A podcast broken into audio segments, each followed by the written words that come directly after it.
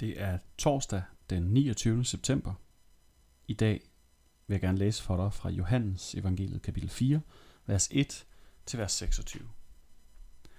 Da nu Jesus fik at vide, at farisæerne havde hørt, at han vandt flere disciple og døbte flere end Johannes, det var ganske vist ikke Jesus selv, men hans disciple, der døbte, så forlod han Judæa og vendte tilbage til Galilea. Han måtte tage vejen igennem Samaria. Han kom der til en by i Samaria, der hedder Sykar, i nærheden af det stykke jord, Jakob gav sin søn Josef. Der var Jakobs kilden. Træt af vandringen satte Jesus sig så ved kilden. Det var ved den sjette time. En samaritansk kvinde kom for at hente noget vand.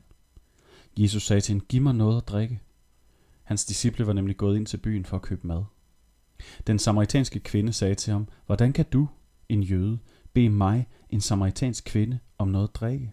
Jøder vil nemlig ikke have noget med samaritanere at gøre. Jesus svarede hende, hvis du kendte Guds gave, og vidste, hvem det er, der siger til dig, giv mig noget at drikke, så ville du have bedt ham, og han ville have givet dig levende vand. Kvinden sagde til ham, Herre, du har ingen spand, og brønden er dyb. Hvor får du så levende vand fra? Du vil ikke større end vor far Jakob, som gav os brønden og selv drak af den, ligesom hans sønner og hans kvæg. Jesus svarede hende, en hver, der drikker dette vand, skal tørste igen. Men den, der drikker af det vand, jeg vil give ham, skal aldrig i evighed tørste. Det vand, jeg vil give ham, skal i ham blive en kilde, som vælger med vand til evigt liv. Kvinden sagde til ham, Herre, giv mig det vand, så jeg ikke skal, gå, skal tørste og gå herud og hente vand. Han sagde til hende, gå hen og kald på din mand og kom herud. Kvinden svarede, jeg har ingen mand. Jesus sagde til hende, du har ret, når du siger, jeg har ingen mand. For du har haft fem mænd, og den du har nu er ikke din mand. Der sagde du noget sandt. Kvinden sagde til ham, Herre, jeg ser, at du er en profet. Hvor fædre har tilbedt Gud på dette bjerg, men I siger, at stedet, hvor man skal tilbe ham, er i Jerusalem. Jesus sagde til hende, Tro mig, kvinde, der kommer en time, da det hverken er på dette bjerg eller i Jerusalem, I skal tilbe faderen. I tilbeder det, I ikke kender. Vi tilbeder det, vi kender, for frelsen kommer fra jøderne. Men der kommer en time, ja, den er nu, da de sande tilbedere skal tilbe faderen i ånd og sandhed. For det er sådanne tilbedere, faderen vil have. Gud er ånd, og de som tilbærer ham skal tilbe i ånd og sandhed. Kvinden sagde til ham, jeg ved, at Messias skal komme. Det vil sige Kristus. Når han kommer, vil han fortælle os alt. Jesus sagde til hende, det er mig, der taler til dig.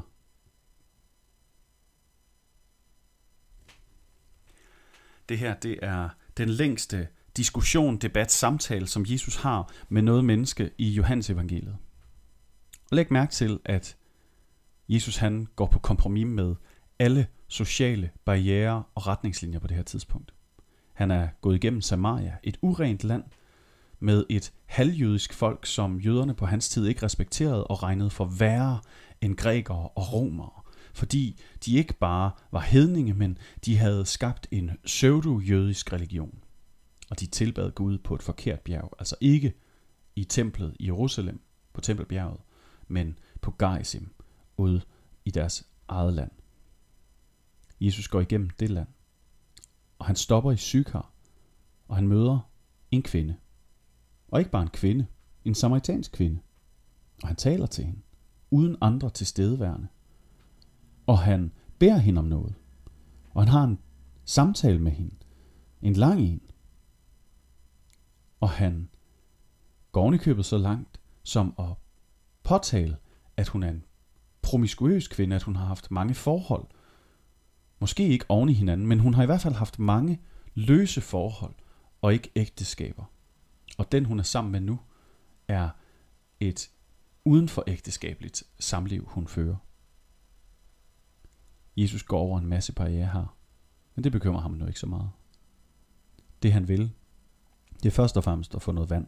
Og da muligheden byder sig for at tale med den her kvinde, om hendes liv, om det vigtige, så bruger han den. Hun undrer sig over hans frimodighed til at tale med hende, både som kvinde og som samaritaner. Og hun undrer sig over, hvordan han så som svar kan sige, at hvis du kendte Guds gave, så vil du bede mig om vand frem for at spørge mig om ting, for jeg vil kunne give dig levende vand. Og hun undrer sig og stiller spørgsmål, og han stopper hende ikke. Og da hun så indser, at han kommer med nogle lidt vanvittige postulater, så må hun enten regne ham for sindssyg eller for noget særligt. Men hun beder i hvert fald om vand, så hun ikke behøver at gå ud og hente det. Læg mærke til, at den her kvinde er gået ud og hente vand på det varmeste tidspunkt på dagen. Noget ingen i Mellemøsten på det tidspunkt eller i dag, hvis de ikke har rindende vand i deres huse, gør.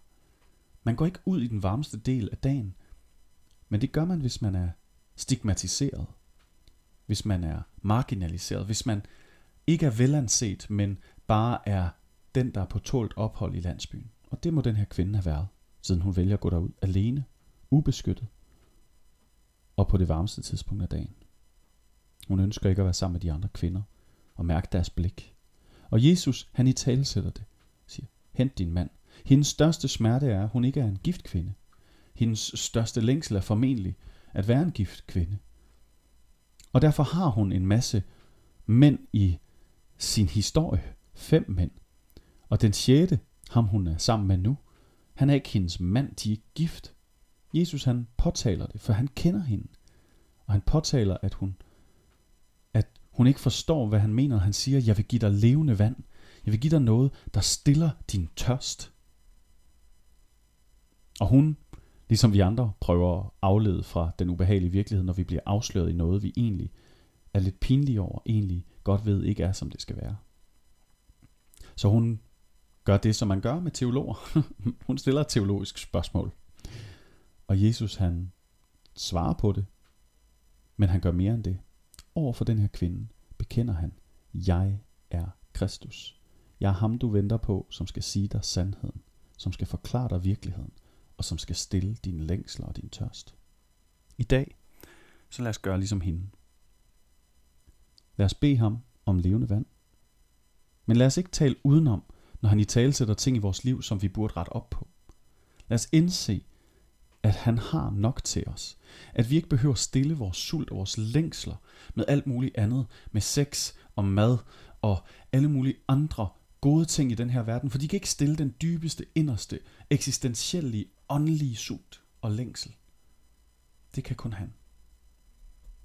C.S. Lewis han skriver et sted, at mennesker er alt for lette at tilfredsstille. We are far too easily pleased, siger han i en lille prædiken, han har skrevet, der hedder Weight of Glory. Vi fjoller rundt med mad og drikke og sex, som børn, der øh, leger med mudderkager og foretrækker det frem for at blive inviteret ind på slottet. Og det er det, som den her kvinde, hun er nødt til at indse. Og det gør hun i den her samtale. Den ender rigtig godt. Det får I mere om i morgen. Hun indser, at hun har leget med mudderkager i sølet frem for at tage imod invitationen, som han står og rækker ud og siger, jeg kan stille din tørst. Vil du ikke med ind på slottet og drikke den? Op. Amen. Kære Gud, tak fordi at du ikke skyer nogen som helst midler. Du er ligeglad med sociale, kulturelle barriere. Du vil bare møde os, tale med os om det virkelige og det vigtige. Tak fordi du tilbyder os alle sammen levende vand, det der kan slukke vores tørst, lindre vores længsel. Tak fordi du inviterer os fra at lege i sølet med det gode, men det uperfekte, frem for at komme ind og få stillet den virkelige, eksistentielle, åndelige sult af dig ved et festmåltid i dit rige. Amen. Giv han dejlig